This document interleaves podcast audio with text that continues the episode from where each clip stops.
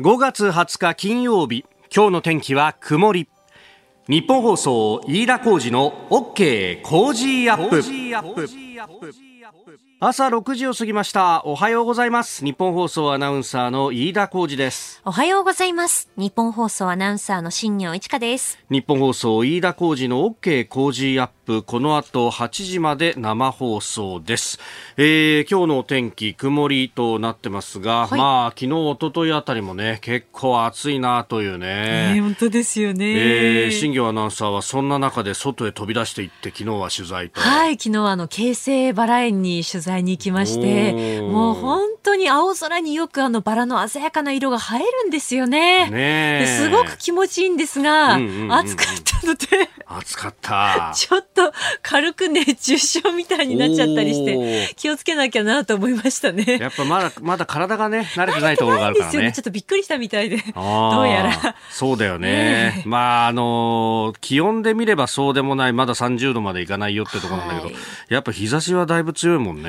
そうなんですよね。やっぱり帽子ですとか日傘とかねあった方がいいなというのは思いましたね、今日は曇りだから少しほっとできるのかな？でも暑いかな？そうなんです。気温はですね昨日とあまり変わらず東京都心は26度ということで、まあ、あの、午前中晴れ間があるんですが、雲が多くなりそうということで、まあ、とはいえ暑くなりますのでね、引き続き熱中症対策はしてください。はい。で、まあ、あのね、えー、移動に電車を使ってっていうところだったりとか、まあ、あるいはね、車運転されてる方もいっぱいいらっしゃると思いますが、今週末からは、うん、えー、ちょっとね、規制がいろいろ入るぞという話、まあ、アメリカのバイデン大統領がね、えー、韓国と、そして日本を歴訪するということがありますんで、まあ、その政治的意味等々については、えー、この後、うん、三宅邦彦さんと深めていこうと思いますけれども、まあ、都心中心にね、えー、結構規制が入るということで、高速道路の入り口なんかがね、首都高は、えー、止まったりというようなことがありますんで、まあ、その辺はまたラジオで確認していただければと思います。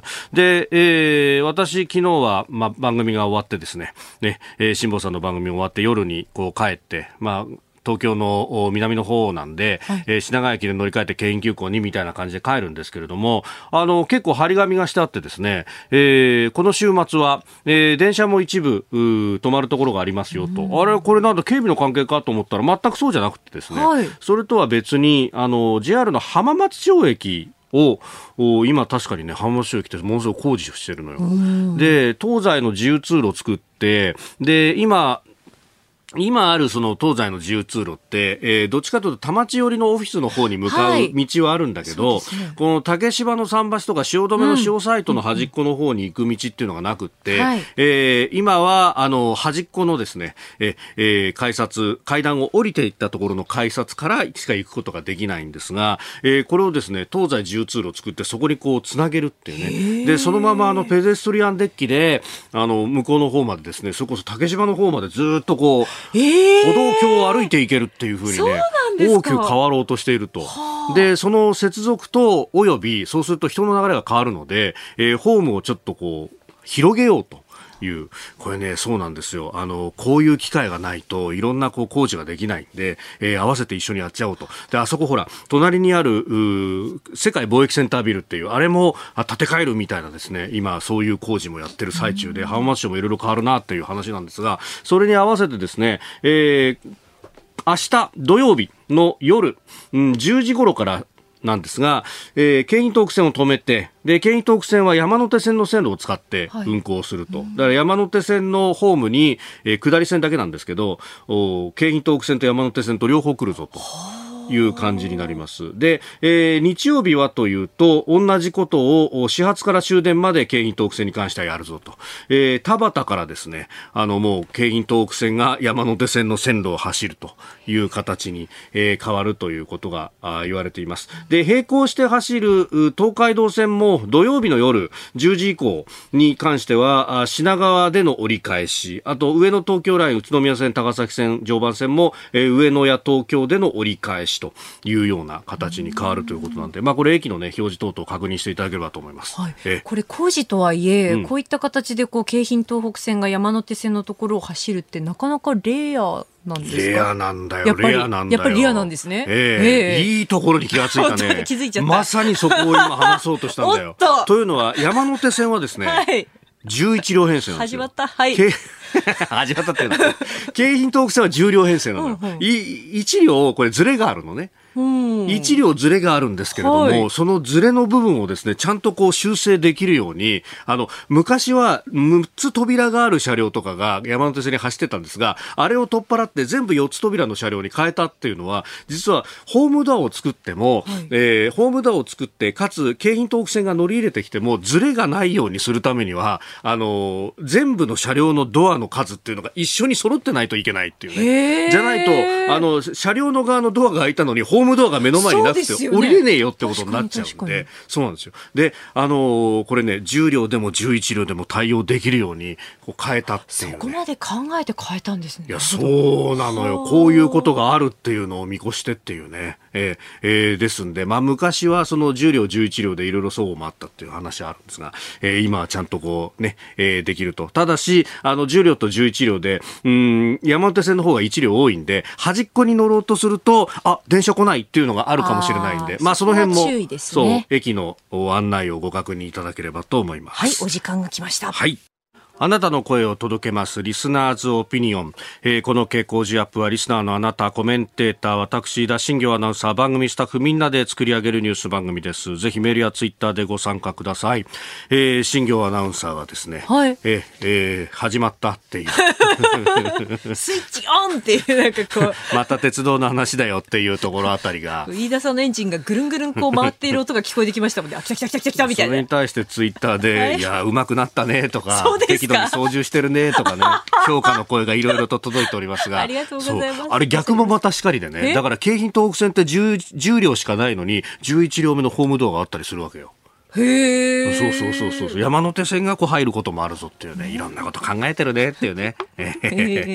さて、えー、メールやツイッターごご意見をお寄せください。今朝のコメンテーターは外交評論家で内閣官房参与三宅邦彦さんです。取り上げるニュースまずはですね外務省とゴルゴ13のコラボレーションについて、えー、安全、海外安全対策マニュアルの話ですね。えー、それからニュース7時またぎのコーナーは、バイデン大統領が北欧2カ国の首脳と会談、NATO 加盟を後押しと、まあ、ウクライナ情勢を含めてというところ、じっくりとお話をいただきましょう。そして、おはようニュースネットワーク7時10分過ぎですが、えー、そのアメリカ、バイデン大統領、今日から日韓歴訪というニュース。えー、そして、教えてニュースキーワードのゾーンでは、マスクの着用について、えー、会話が少ない屋外での着用は不要だだろうと専門家が提言したというニュースです。そしてスクープアップのゾーン昨日の衆議院憲法審査会についてもお送りいたします。ここが気になるのコーナーです。スタジオ長官各紙が入ってまいりました。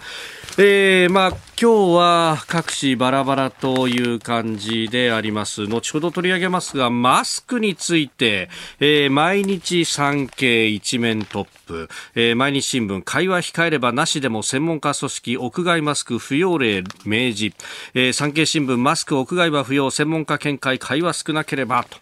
えー、いうことで、まあ、あのね、親方日の丸な国だよなという感じはね、すごくありますが、えー、後ほど取り上げてまいります。えー、それから朝日新聞は世界的食料不足を警告、国連総長ウクライナ侵攻でということで、まあこれもう始まった当初から言われていたことではあるんですけれども、小麦のね、世界的な輸出国として、まあウクライナ、そしてロシアもそうだというところで、そこの供給が滞ると。これ、まあ今一番問題になっているのが、うん、エジプトなどでありますが、あの、先頃エジプトのシシ大統領はこのウクライナで、えー、ロシア軍が収奪したとみられる小麦が、あ小麦をアレクサンドリアで下ろそうとしていたあ業者に対して、えー、これを止めて追い返したということがあったというふうにも報じられて、えー、おりました。まあ、あの、エジプトとしては一つ矜持を見せた、まあ、いろいろね、えー、圧力等々もあったでしょうけれども、まあ、そういったこともあったんだなというところであります。まあ、ただいずれにせよこの、えー、小麦のね、えー、小麦等々食料不足というものはこれから先深刻化するのかもしれないと、まあ、それが、えー、中東だとかあるいはアフリカにおいての社会不安、政情不安というものを引き起こすんじゃないかということも言われています。え、そこから読売新聞は日米首脳中国に核軍縮呼びかけ共同声明戦力透明性求めると。あのー、23日来週の月曜日に岸田総理とバイデン大統領が会談をするということが言われていてその後に発表されるとされる、えー、共同声明について、まあ、あの今週ね結構この内容についてっていうのをいろんなメディアが書いておりますけれども核のない世界へ協力を求めるという、うん、ことをが入るんじゃないかと、まあ、読売新聞が報じております。まあ、これはご案内の通りですが、え、岸田総理が広島の選挙区選出の議員であるということもあって、まあ、核軍縮というものは一つのテーマにしているというようなところもあるのかという記事であります。えー、それから日経の一面ですけれども中国空磁機の標的設置か空中司令塔にの物体衛星で確認と、えー、台湾有事日本に攻撃懸念というふうに書いております。あの新疆ウイグル自治区の砂漠地帯にえー、いろんなですね、これ、あの、ミサイルの訓練をやるときの標的として、まあ、あの、アメリカの空母を模したものであったりとかですね、いろんなものを置いてるんですが、その中に、えー、日本が、日本の自衛隊が運用している早期警戒管制機 AWACS というものと同じような形の構造物を置いていることが分かったと。これ日経が複数の専門家と衛星写真を解析して確認をしたんだということなんですが、それが E767 というですね、ものに非常によく似ていると。えあのこれ、ボーイング767って、え、日本でもよく飛んでいる飛行機、旅客機なんですけれども、そのあの背中のところにですね、まあ、お皿みたいなレーダーを乗っけていると、円盤状のレーダーを乗っけているというのが特徴で、で、エンジン2発でこの大きさでお皿乗っけてるっていうのは、これ、世界中で考えても空自が運用している E767 以外にありえないぞというふうに、えこれ分析をしたようであります。で、あのこういうこうで、えー、空中の早期警戒管制機っていうのが、えー、どうして必要かというと地球っていうのは丸いと。地球は丸いんで、えー、地上にこうレーダーサイトがあってそこからこう電波を発したりなんかして、えー、航空機を基本的には管制するんですけれどもあんまり遠いところまで行くとこう地球が丸いのがですね山のように邪魔になってしまってレーダーの電波が届かないと。で、えー、そこであの、まあ、中継点のところにですね飛行機を飛ばしてでそこであの中継をさせてですね、えー、空中中でこうレーダーの中継をさせるっていうことがこう必要になってくると、まあ、それによってえー、あの完成をしながらですね、えー、戦闘機をこう飛ばすことができるんだということ。いや実はこの間あの航空自衛隊の那覇基地で、えー、説明をされたあ飛行機のうちの一つがまさにその、まあ、この E767 ではないんですけれども E2C というですね、えー、プロペラのプロペラ機の早期警戒管制機というのもあって、えーえー、これが非常に重要になってくるんですよというような、えー、話を聞いてきたばかりなんでおおこれかと、まあ、このあの767大きいだけに、えー、10時間ぐらい飛ぶことができるということでで広範囲をこう完成ができるんだということなので、まあ、専門家の中にはですねこここれを失うようなことがあると南西諸島における航空作戦の司令塔がなくなるというふうに懸念をしていると。で、まあ、ただこういうこのあの砂漠でですね目標物っていうのはもう嘉手納基地を模したものを作っているでであるとかそこにいる航空機まで、えー、作っているであるとかですね。あるいはあの横須賀の基地を模した、えー、空母も置いてそこに向かって、えー、ミサイルの試験をしているんじゃないかみたいなことまで、えー、いろいろ言われているので、まあ、あこういうこともあるのかというところですが、えー、台湾有事に際して中国側は日本のしかもこの本土までを標的にする可能性もあると。だから台湾有事一言ではないと。台湾有事は日本有事なんだというような指摘というものが、まあ、ここでもこう裏付けられるなという記事でありました。ここが気になるプラス。この時間からコメンテーターの方々ご登場です。えー、今朝は外交評論家、内閣官房参与、三宅邦彦さんです。皆さんおはようございます。おはようございます。よろしくお願いします。えー、各週で産経新聞の木曜日、えー、はい、コラムワールドウォッチ書かれていらっしゃいますが、はい、あのー、ちょっと今週のものは、うんええあの、いつも真面目に書いてるんですよ。いや、もちろん、もちろん、もちろん。いや、あの、真面目にみたいに言われたら困っちゃう。いや、そんなことない。なんか、直球じゃなくて。直球じゃなくてね、ちょっと変化。コロナとテロと、ゴルゴ13と、ゴルゴ13。ゴルゴ13。実はね、はい。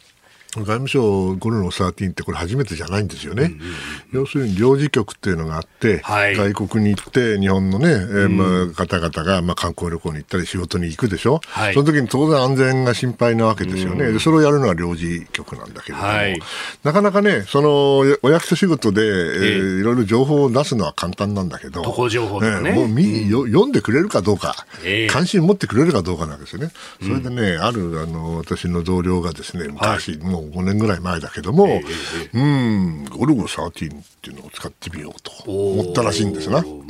そその発想自体が役所らしくなくていいじゃないですか。そすね。うん、それで彼はね、はい、えー、斉藤隆夫先生の、はい、今は亡き事務所に行ったんですって。それで、あの、斉藤先生にね、はい、すいませんけど、カクカクしかしがで、あの、劇画つか作ら作作ら作りたいんですけど、いかがでしょうかって言ったら、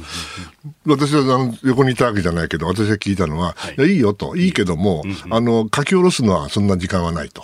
ね、だから、今まで書いた漫画の中で、劇画の中で、使えるコマだけ持ってきなと。それだったら OK だと。と言って、前週、なんか何時間かボーンってくれたんだって。すごいですね。担当のやつはですね、はい、それを一巻から全部読んでですね。読んで読んで、で、ストーリーにぴったり合うコマのところをですね、はい、じゃあここ使わせてください、セリフ変えますからという形で始めたの。これがね、確か2007年だったと思う。あれ、あれですよね。あの、確か、河野外務大臣時代で、河野,、ね、河野太郎さん、えー、あのいわゆるアニメ版というか、はい、動画版の外務大臣役で、そうですよね、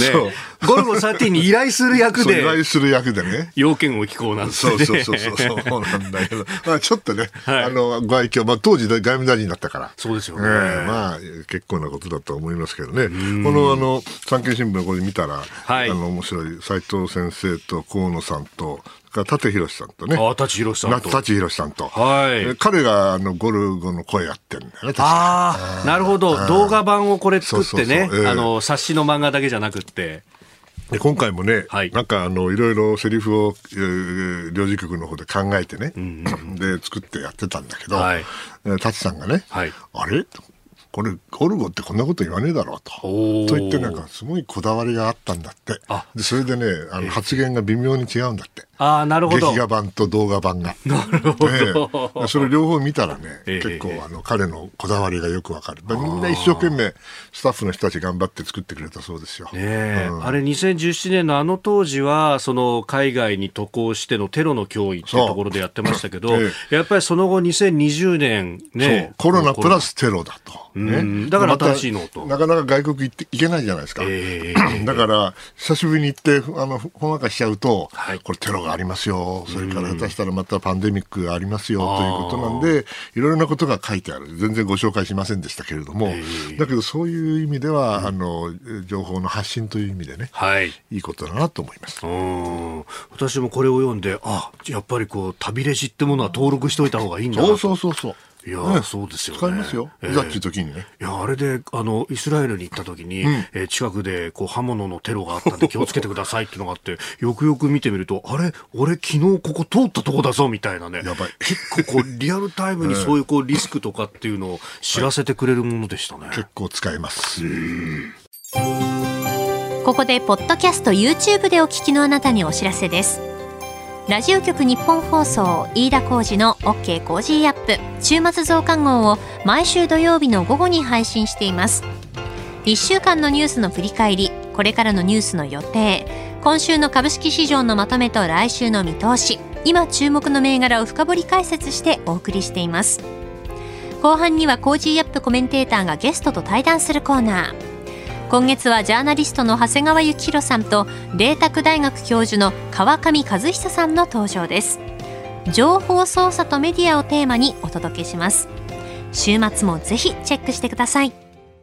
あなたと一緒にニュースを考える飯田浩二の OK 工事アップ、えー、コメンテーターの方々と7時をまたいでがっつりとニュースを掘り下げてまいります、えー、今朝は外交評論家キャノングローバル戦略研究所研究主幹三宅邦彦さんです。引き続きよろしくお願いします。えまず株と為替の値動きをお伝えしておきましょう。19日のニューヨーク株式市場ダウ平均株価続落でした。え前の日と比べて236ドル94セント安い。3万1253ドル13セントで取引を終えております。ハイテク銘柄中心ナスダック総合指数は29.65ポイント下がって1万1388.50でした。一方円相場1ドル127円80銭付近で取引されております。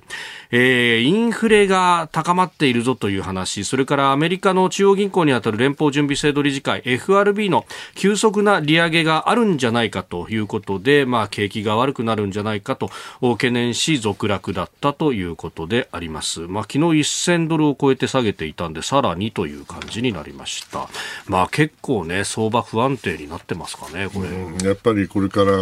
の調整期に入るんじゃないでしょうかね。僕は専門ではありませんけどね。やっぱりあのアメリカの一番大きな問題はインフレだから、はい、うん。これ選挙がありますから、11月に。そうですよね、えー、中央の中央銀行一生懸命やってると思うんで、当然、数字が変わってくると思いますね。うん。えー、さて、えー、では今日取り上げるニュース、こちらのニュースです。アメリカのバイデン大統領が北欧2カ国の首脳と会談。NATO 加盟を後押しアメリカのバイデン大統領は19日スウェーデンのアンデション首相フィンランドのニーニスト大統領とホワイトハウスで会談しました。アメリカとヨーロッパの軍事同盟 NATO 北大西洋条約機構への加盟を両国が18日に申請したことを歓迎したとのことです。えー、このフィンランド、そしてスウェーデンの NATO 加盟正式申請ということになりました、うん、まあ、これも当然ながらね、ウクライナの情勢を見てというところ、まあ、スウェーデンお前もかということですよね、あのね2月25日にね、新魚さんとやりましたよね、誰か休んだんだよね、ね私、休みをいただいてその時にあの私が言ったのは、確か、はいプーチンさんは戦略的な、判断ミスをしたという申し上げたんだけど、なぜそういうことを言ったかというとね、そのあの放送のね、2、3週間前にフィンランドのはい、あのシンクタンクの人とたまたまウェビナーで話す機会があったんですよ。そうね、そしたらね、あの僕ら NATO 入るからって言ってましたから。あ。ことが起こった場合には。えー、おおえー、そうなの？と。へえー、じゃあ、じゃあスウェーデンもったら、うん、きっとねって言うから、ああ、そうかと。もし何かやったらば、あそこがもうドミノでどんどんどんどん白くなっちゃう。ということはね、グレーからね、はい、これはあの大失敗になるだなとは思ったわけですけど、まあ、正直言って、当時は半信半疑だったんですよ、えーうん、だけども、実際にこれだけ早く動いたってことは、ですねいかに、まあ、プーチンさんの失判断が間違ってたかってことですよね。ただまあこれにはね、はい、ちゃんとあの文句言う人がいるわけですよね。トルコさんね。トルコさん。うん、トルコさんは、あの日本は非常に友好国ですからなかなか言いにくいんだけども、はい、トルコってのは面白い国で、ええーこ れも言いにくいな、まあいいや、トルコは我々は中東だと思ってるでしょ、うん、ああ、そうですね。ね？だからトルコ人はそう思ってないんですよ、うん、自分たちはヨーロッパ人だと思ってるわけ、うん、それは理由があるんだけれども、はい、だけど、NATO には入るんだけど、ええ、EU には入れないわけですよ。なぜかったら、おそらくイスラムだからなんだけど、誰もそれは口が裂けても言わないわけですよ。ね、そしてしかもトルコ、最近のトルコはですね、はい、エルドアンさんというまあ強力な大統領のもとでね、うん、長期政権ですよね、はい、当然あの、引き締めも厳しいから、国内の、えー、まあ、人権問題と、まあ、ヨーロッパから見れば人権問題になるわけですよ。そうするとね、北欧の国々はね、やっぱりね、はい、そういうところはすごい優しいわけ。だからあの、トルコの国内ではテロリストと言われている、はい、えー、クルド労働者と PKK か、彼らが、あのまあ、逃げるわね、うん。うんうん、そうすると保護するわけですよ、うん、そうするとエルドアンからからすればね、なんだフィンランドと、はい。ね、スウェーデンはなんか俺たちのあの悪党をね、うん、ああやってか支支援してると、まあ、だから文句の一つも二つも言いたいわけよ。はい、だけど、じゃあね、ええロシアがこんなむちゃくちゃやってですね、それでこの2カ国が NATO に入るで、それで30カ国みんな OK しなきゃいけないんだけど、はい、これ入れるの当たり前でしょ。う。ね、これでノーなんていうばかりいないわけで、さすがのエルドアンさんだって分かってると思いますよ。だけど、はい、ここはね、すぐにイエスと言ったら、はい、取れるもん取れないじゃないですか。ここはね、とにかくフィンランドとスウェーデンだけじゃなくて、うん、EU 全体にね、なめんなよと、俺たちあれだぞと、うその気になら止められるんだぞと、だったら少し考えてくれよと、ね、EU に入れてくれとは言わんけど、はい、せめてね、そのクルドのあの連中はね、なんとかね、厳しくしてくれと。と言って、アメリカにも、アメリカも似たようなことやってるわけですよ。あの反対反対性のおっさんをかくかくまってると、まあ、トルコは思ってるんだろうけれども、はい、そういう意味では、この NATO とは関係ない。うん、と言ったら失礼だけども NATO の内部でのその、まあ、内政問題も絡んだね、はい、の中で、えー、トルコがダダをこねていると。ですから私は時間の問題だと思っているんです。ただ、どの程度、あの、フィンランド、スウェーデン、それからアメリカも含めてですけども、はい、譲歩するのかというのがポイントになると思いますね。ああ、うん、まあ、それこそね、あの、一部、まあ、制裁でもないですけれども、うん、トルコが F35 を入れようとしていたときに、アメリカは、あの、いや、そんなことやってんだったらと、うん、あとロシアから武器入れたらやらねえよって、ね、対対空ミサイル買ってないのか、低スロ400だったから、うんうん、なんとかそれ先にやれよっていう、まあ、文句も言いたい人たちもいるわけですよ。はい、でもそこはね、そんなこと言ってたらいつまでたっても入れられないじゃないですか、スウェーデンとフィンランド。じゃあそこは大人の対応をいずれしていくだろうと思うけど、若干時間がかかる。最初からイエスというわけにはいかないから、まずノーと言って、はい、ん？何？そそう、そうなの？じゃあ、うん、いいか。こういうふうなプロセスがこれから始まると思います。期待を込めてね。期待を込めて。うん、うんこれ、あの、NATO は基本的には全会一致というか、はい、全部の国がイエスって言わないとダメと。うん、そそうですよ。30カ国となるとね。だから、騒いでるんですよ、トルコは今。これが最後のチャンスなんだから。最後のチャンス。うん、なるほど。えー、この、まあ、ウクライナ情勢をね、えー、いろいろな角度から、えー、掘り下げていこうと思っております。まずは、あ NATO 加盟北欧2カ国についてでありました。で、これ30カ国あるわけじゃないですか。はい、で、その中でこの足並み考えると、うん、例えばその、ちょっとロシアに近いとされているハンガリーとかね、ハンガリーだって、それは黙って本当はいないはずなんですけどね。ただまあ、あの、今静かにしているのは、ある程度も、その問題については決着がついているのか、それとも後後出しじゃんけんじゃないけど。なるほど。ね、今は静かにしてる 今静かにしてるけど、ね、トルコの話が終わったら、あ、ちょっと待ってくれよと、俺もあるんだぜと、こういうふうに言うかもしれないけど、まあ、どうでしょうかね。なるほど。あの、それは、あの、分かっ、これ全部分かった上でみんなゲームをやってるはずですから、あんまり、あの、混乱させるのはいいことではないので、おそらく手は打っているとは思うんですけどね。あまあ、それよりもね、はい、私は気になるのは、NATO が拡大していくのはいいんだけど、えー、これでロシアがどういう対応を取るかですよね。今の状況、私は専門家ではないけれども、あの勝手に戦況を言えばね、もうロシアの戦争目的、はい、初めはあわよくば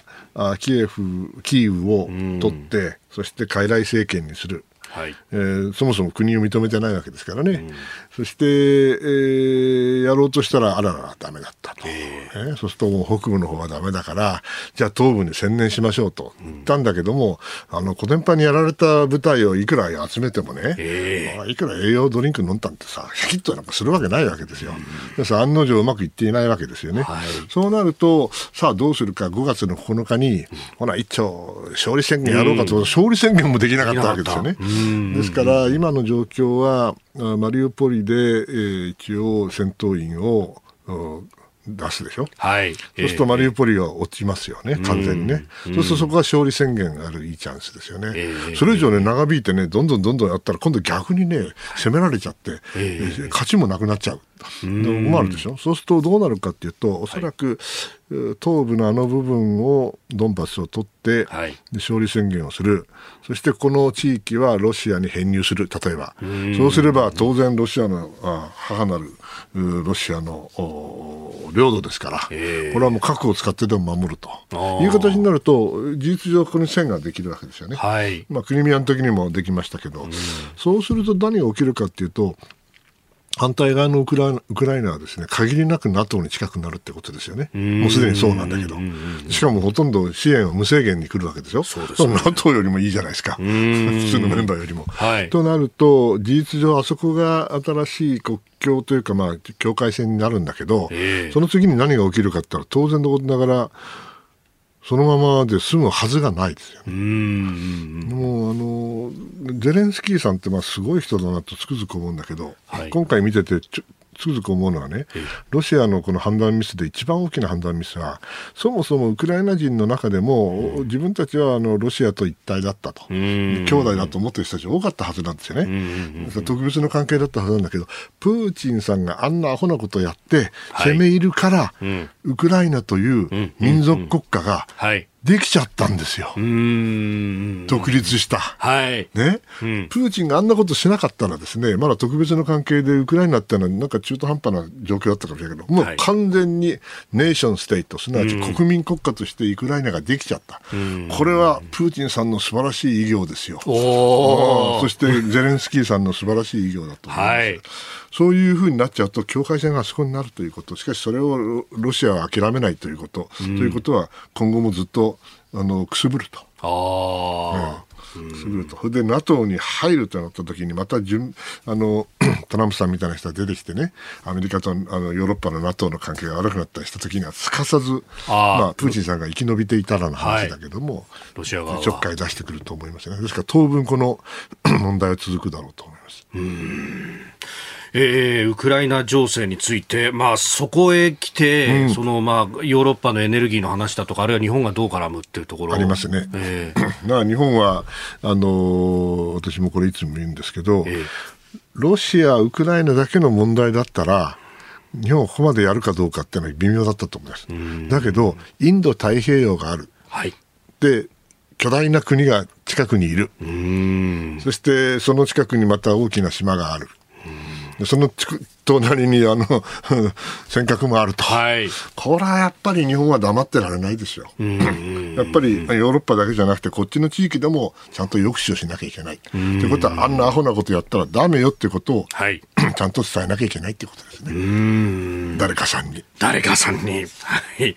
えー、そして、この東アジアについては、この後、おはようニュースネットワークのところ、バイデン大統領の歴訪に絡めてお話をいただこうと思っております。おはようニュースネットワーク。取り上げるニュースはこちらです。アメリカのバイデン大統領が今日から日韓を歴訪。アメリカのバイデン大統領は就任後初のアジア訪問として今日から24日までの日程で日本と韓国を歴訪します。日本では新たな経済圏構想インド太平洋経済枠組み IPEF の設立を発表し日本、アメリカ、オーストラリア、インド4カ国による協力枠組みクアッドの首脳会談も開く予定です。ただバイデン氏歴訪期間中に北朝鮮が核実験などの挑発行為に出ることも警戒されています。この韓国に向かう大統領専用機の中で、えー、安全保障担当の大統領補佐官のサリバン氏が、えー、核実験などに踏み切る可能性があるという認識を改めて示してあらゆる脅威や攻撃に断固として対応すると牽制をしたそうであります、うん、まあやりかねないですよね。やりかねない、うん、あのおそらく北朝鮮にとっては相当圧力を感じているわけで、そしてコロナがあんな国内であんな状況でしょ？そうですよね、えー、ですから当然何かをやってくるとは思いますけどね。まあ、今回のね、えー、アジア訪問、バイデンさん、はい、おそらく前から決まっていたことではあると思います。その間に、えー、ウクライナが入っちゃったと。い。うことで、はい、私は微妙にあの軌道修正をしなきゃいけないことがあると思います。今回の目的自体は結構なことです。インド太平洋地域へ我々、えー、重視変わりませんよという非常に強いメッセージになるわけで、はい、それはそれで結構なことで新聞に書いてあることの通りだと思います。えー、問題はね、うん あのもっと大きな戦略的なレベルの話なんだけれども、はい、アメリカが インド太平洋地域に戻りますと、だけど、おっと待てよ、ウクライナを見たら、ロシアはちょっかい出してきたと、ね、要するにロシアアメリカがその全ての方面、すなわち欧州と中東とインド太平洋、アジア、この3つのところで同時に何か起きたときに全部対応できるかってそれはそんな力はないんですよ。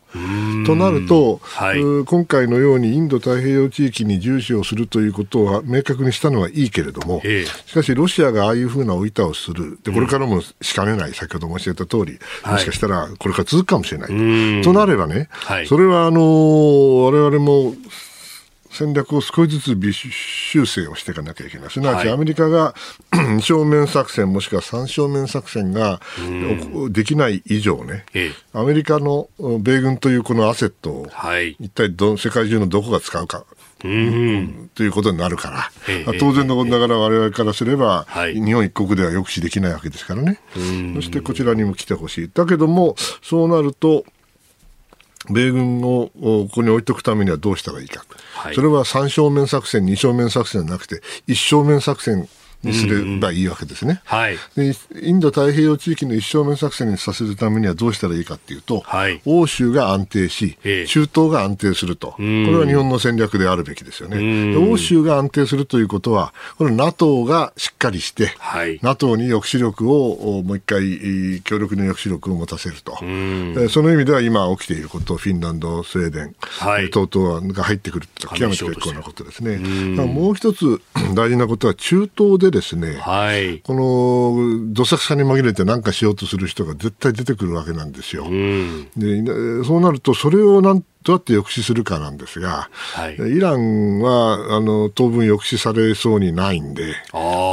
のやはりそこはですね、はい、あの今あるべきものが機能しなきゃいけない、すなわち強力なアメリカとサウジアラビア、もしくは湾岸諸国との関係が、えなきゃいけないんですね。はい、とは残念ながらですね、サウジアラビアとアメリカの関係は決して今まで良くなかったんですよ。特にバイデンさんになってからね。はい。そうなると、バイデンさんはやっぱりあの、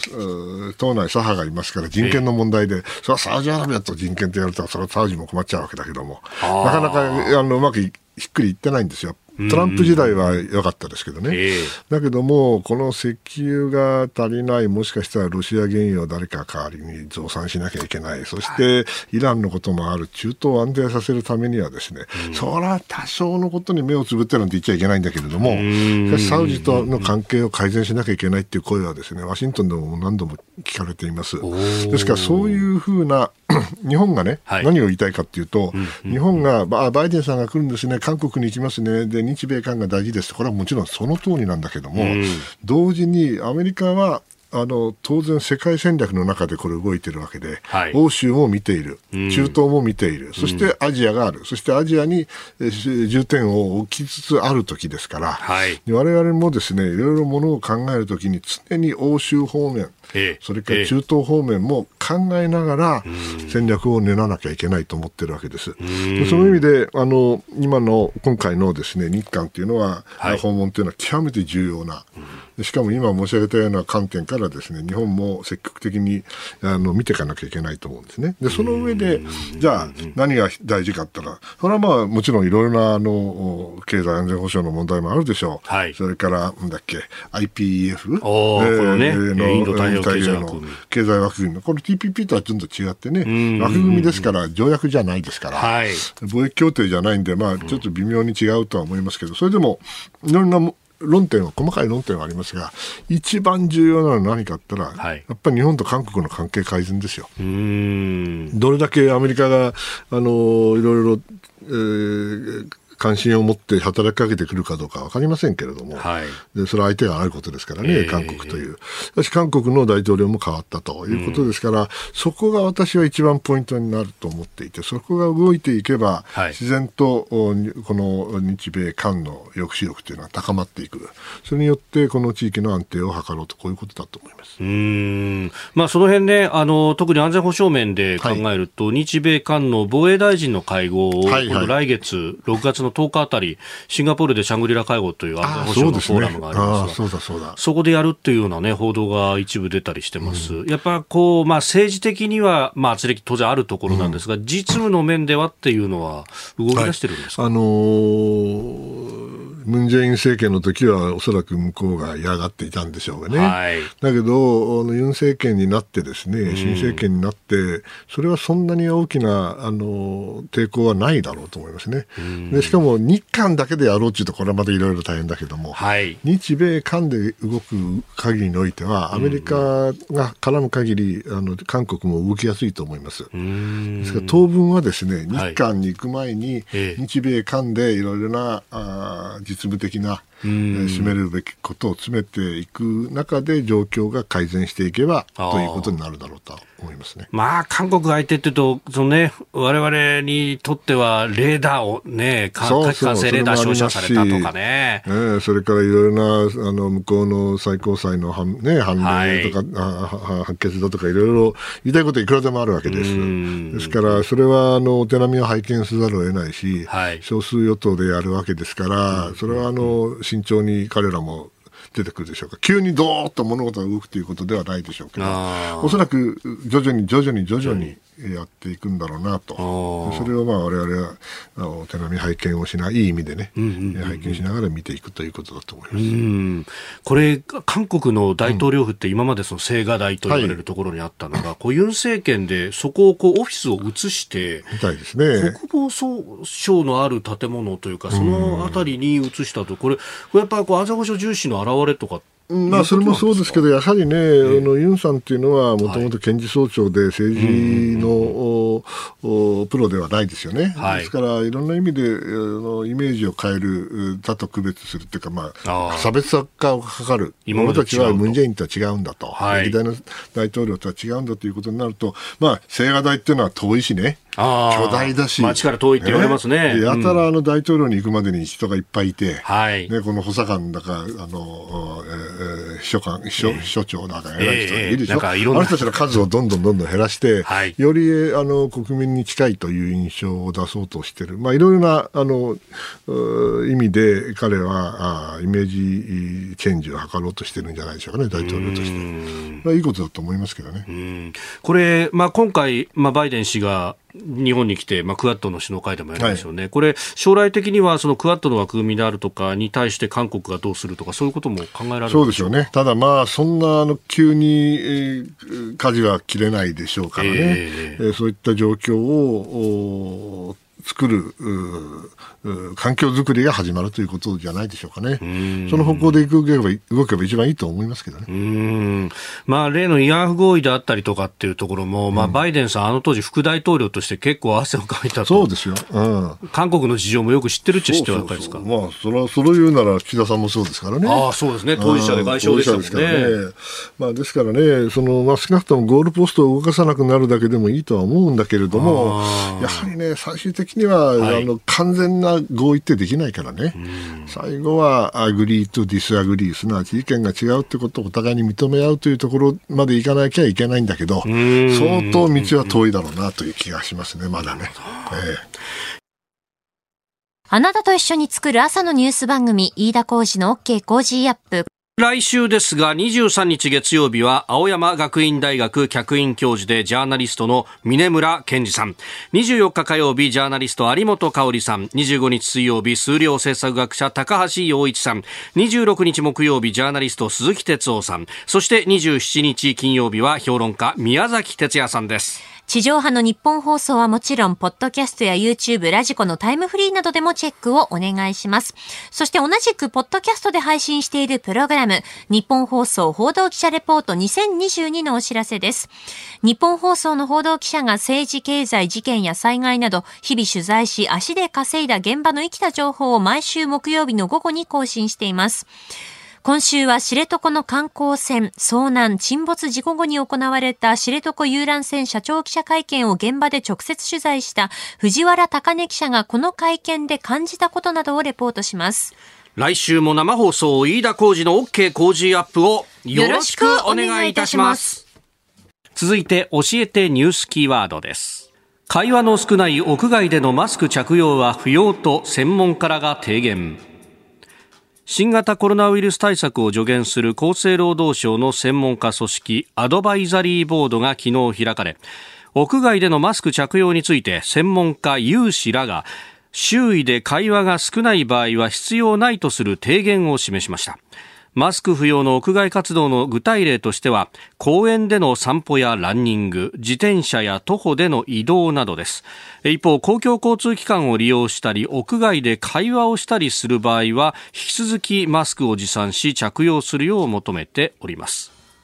えー、未就学児の着用も見直すように求めたということで、まあ、これから暑くなっていますもんね。え。この間、あの、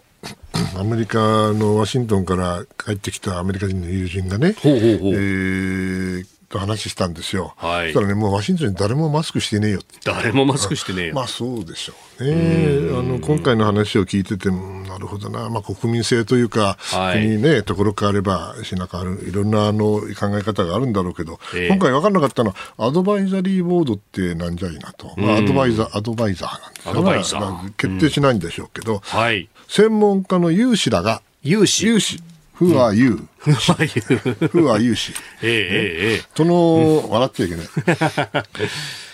提言を行うのはいいんだけど、有志が提言を行って、えええええその後、座長の方が、はい。え委員から合意を得られたと述べた。うんうん。だったら、初めからみんなで、アドバイザリーボードで言うし、あの、提言すればいいんじゃないの？なんかよくわからない。それで、さらにですね、だ批判してんじゃないんですよ。ええ批判してんじゃないんだけど、また細かいよね。えっ、と、うんマスク不要は、公園での散歩やランニングはいいと。はい。自転車徒歩でもいいと。はいだけど、公共き交通機関を使う場合には、外で喋ったりする場合にはちゃんとマスクを持っていなさいと。うん。ああ難しいね、これ。難しいですね。守ってりゃいいんですけどね。うん。だけど、うーん、細かいなと。しかしまあ、これしかないのかなと。うーん、これはやっぱり世界中でおそらく、あの、議論になっている話だと思うけど、はい。どうします？日本はどうしますってのは難しいですよね。うーん。うんこれから外国のね、はい観光客がどんどん入ってくるわけですよね。ええ彼らは絶対しないと思う。そうですよね。うん。しないと思う独自の彼らの判断の中でやっていく。俺はもう3回打ってるしと。うん。そうすると、じゃあ我々、おい、マスクしろと。なんでこんな国は来るかと言われても困るしね、えーいろいろ悩ましいことが多いですよね、でみんな分かってはいてもやはり 僕だってじゃああのなしでいいと思ってるかもしれないけど僕も思ってるかもしれないけど、やっぱり人様のこと考えたらマスクしますよね。うーん。当然、だって不快な思いさせちゃいけない。不快に思うのもやっぱりマスクしてないと。うんで特にね、人混みだとか、そうそうそう。いことになるとね。難しいなぁと、まあ、あのコロナの専門家ではありませんから何とも言いようがないんだけど、なんというかね、あの、もうもはや科学的にどうっていうより科は、学的な問題じゃないですねえ、もう完全にこう、周りを合わせるこう空気、同調圧力みたいなところになってくると。まあ、それはね、あのそこが日本のいいとこですから、僕はそれをあのおはっきりいいいいい批判するつもりは全くありません。ね、こうやって、まあ、曖昧とは言わないけども、ほん。わかほんわかと物事が決まっていって、そうですね。こんな感じでいくかねと。でひょっとしたら海外から人が来て、あ、マスクしてなくても大丈夫じゃんってなって、なんとなくこう、みんなもマスク取っていくっていうような流れになるのかもしれませんね。かもしれません。しかし、まあ、あの、こういうう日本は、だからこそこれだけ数が少ない、ということでもあるんでしょうから、うん。こっちを立てればあっちが立たんということですね。ねまあ、あの、判断で周りに人がいなかったら、はいそう、確かに周りに人がいないときに犬を散歩させながらですね、マスクを取って 空気をすると、あ、うめえもんだなっていうね。そうですよ。そりゃそうですよ。そうそうそういうのもちょっと思い出していきたいですね。はいさあ、いよいよです。ここだけニュース、スクープアップの時間でございます。はい。というわけで、今日も盛大にやらせていただきます。この時間、最後のニュースを、おスクープ 途中で笑っちゃダメよ。ダメだし。ダメだし真剣にやってこらないと。真剣にやらないと真剣にやって。しっかりと真。剣味が足らなかった。まさにしっかりと。えー、では参りましょう。頑張りましょう。衆院衆議院憲法審査会憲法9条の自衛隊明記で対立衆議院の憲法審査会は昨日安全保障をテーマに討議を実施しました。自民党の新藤義孝氏は自民党の憲法改正案4項目に盛り込んだ憲法9条への自衛隊の明記について議論を進めるよう提起しましたが立憲民主党の奥野総一郎氏は自衛隊の役割が不明瞭などとして反対を表明。意見の対立が改めて鮮明になったということです。公明党はというと、今の1項、2項、まあ、9条を維持した上で、えー総理や内閣の職務を規定した72条や73条に自衛隊の民主的統制を明記すればいいんじゃないかという提案をしたということでございます。うーここれさ、1960年代、70年代の時の議論とどこが違うのか、まあ、おそらく進化してるんだとは思いますけどね。はい。例えば、でしょ？敵基地攻撃能力なんてあるじゃないですか。あれ1956年の議論ですからね。ああ、当時の、当時の鳩山政権が座して塩つまりと。、あの、大変申し訳ない。僕は立場上言っちゃいけないのかもしれんけど、やっぱり思考停止だよね。思考停止この60年代から。えええええもう60年間。60年間、そうですよね。本あ当。のーね、先ほどから申し上げている通り、そのはい日本を取り巻く国際関係、いつもね、言いふれされた言い方かもしれないけど、本当にこれ、はいあの脅威ははい間違いなくあるし、うん。そしてえ全体がロシアを見ればわかるけれども、はい。この地域でもあのそういうことが起こりうるというのは全体の流れですよね。力による現え状その時にね、なんでこの憲法問題について議論がはい60年間変わらないの、うんうん全然進歩してないじゃないですかう、ん。特に野党はね。はい。これじゃあね、こ浮かばれないよね、やって命自衛隊員が命かけるんだしさ。そうですよねそし。てあの安全保障の関係者、それから企業の人たちもやっぱり守りたいですよ、この国を。ねえそして、そのためにやらなきゃいけないことははい何かあったら、これ、議論じゃないでしょう。そうそう。そこのこう、なんか何が必要で、そのためにこう、何が障壁になるのかっていうところからの議論じゃなくて、うん。文言をどういじるかっていうところばっかりになっちゃうんですいや、よね。だから、あの、ひ何が必要かっていう。議論をしたくない人が、はい。ね、それ以外の議論をしてるだけなんですよ。私に言わせりゃね。あんまり言い過ぎたかな。でも、そ正直言ってそんな感じがする。あの、確かにね、それは、あの、憲法を守りたい方の気持ちはわかりますよ。はい。ね、戦争は嫌です。私だって嫌です。ええええええだけども、いや、あの、ウクライナ見りゃわかるし、中東の戦争しか僕はよく知らないけども、攻めてくるやつはいるんです。うん。こっちが戦争やめてくれっても言われないんだから、んロシア見なさいよ。うん。ね前みんなで寄ってたかってやめれって言ってるのにやめないんだからね。ええ事前からそれを言ってたのにね。言ってたのに。ってことはあの、そういうアホがいるってことだから、その準備だけはしとかないといかんのですよ。うん。となるとね、この議論も、もう少しはい進化してもいいんじゃないんですかね。うん。という気がししないでもないんだけど、言い過ぎかな。いやでも結局、ここがこうなってるからこそ、そのまあ、かつての周辺事態法であったりとか、今の,、まあ、あの存立う危機とか、そういうこう法律でもって、まあ、それをこうなんとか保管するようなものを作ってっていう、それ、立憲主義違反なんじゃないいやの？っていうねそうなんですよ。だけど、あの憲法の枠があるという前提であの法律作ったわけだから、ええ当然のことながら、あの、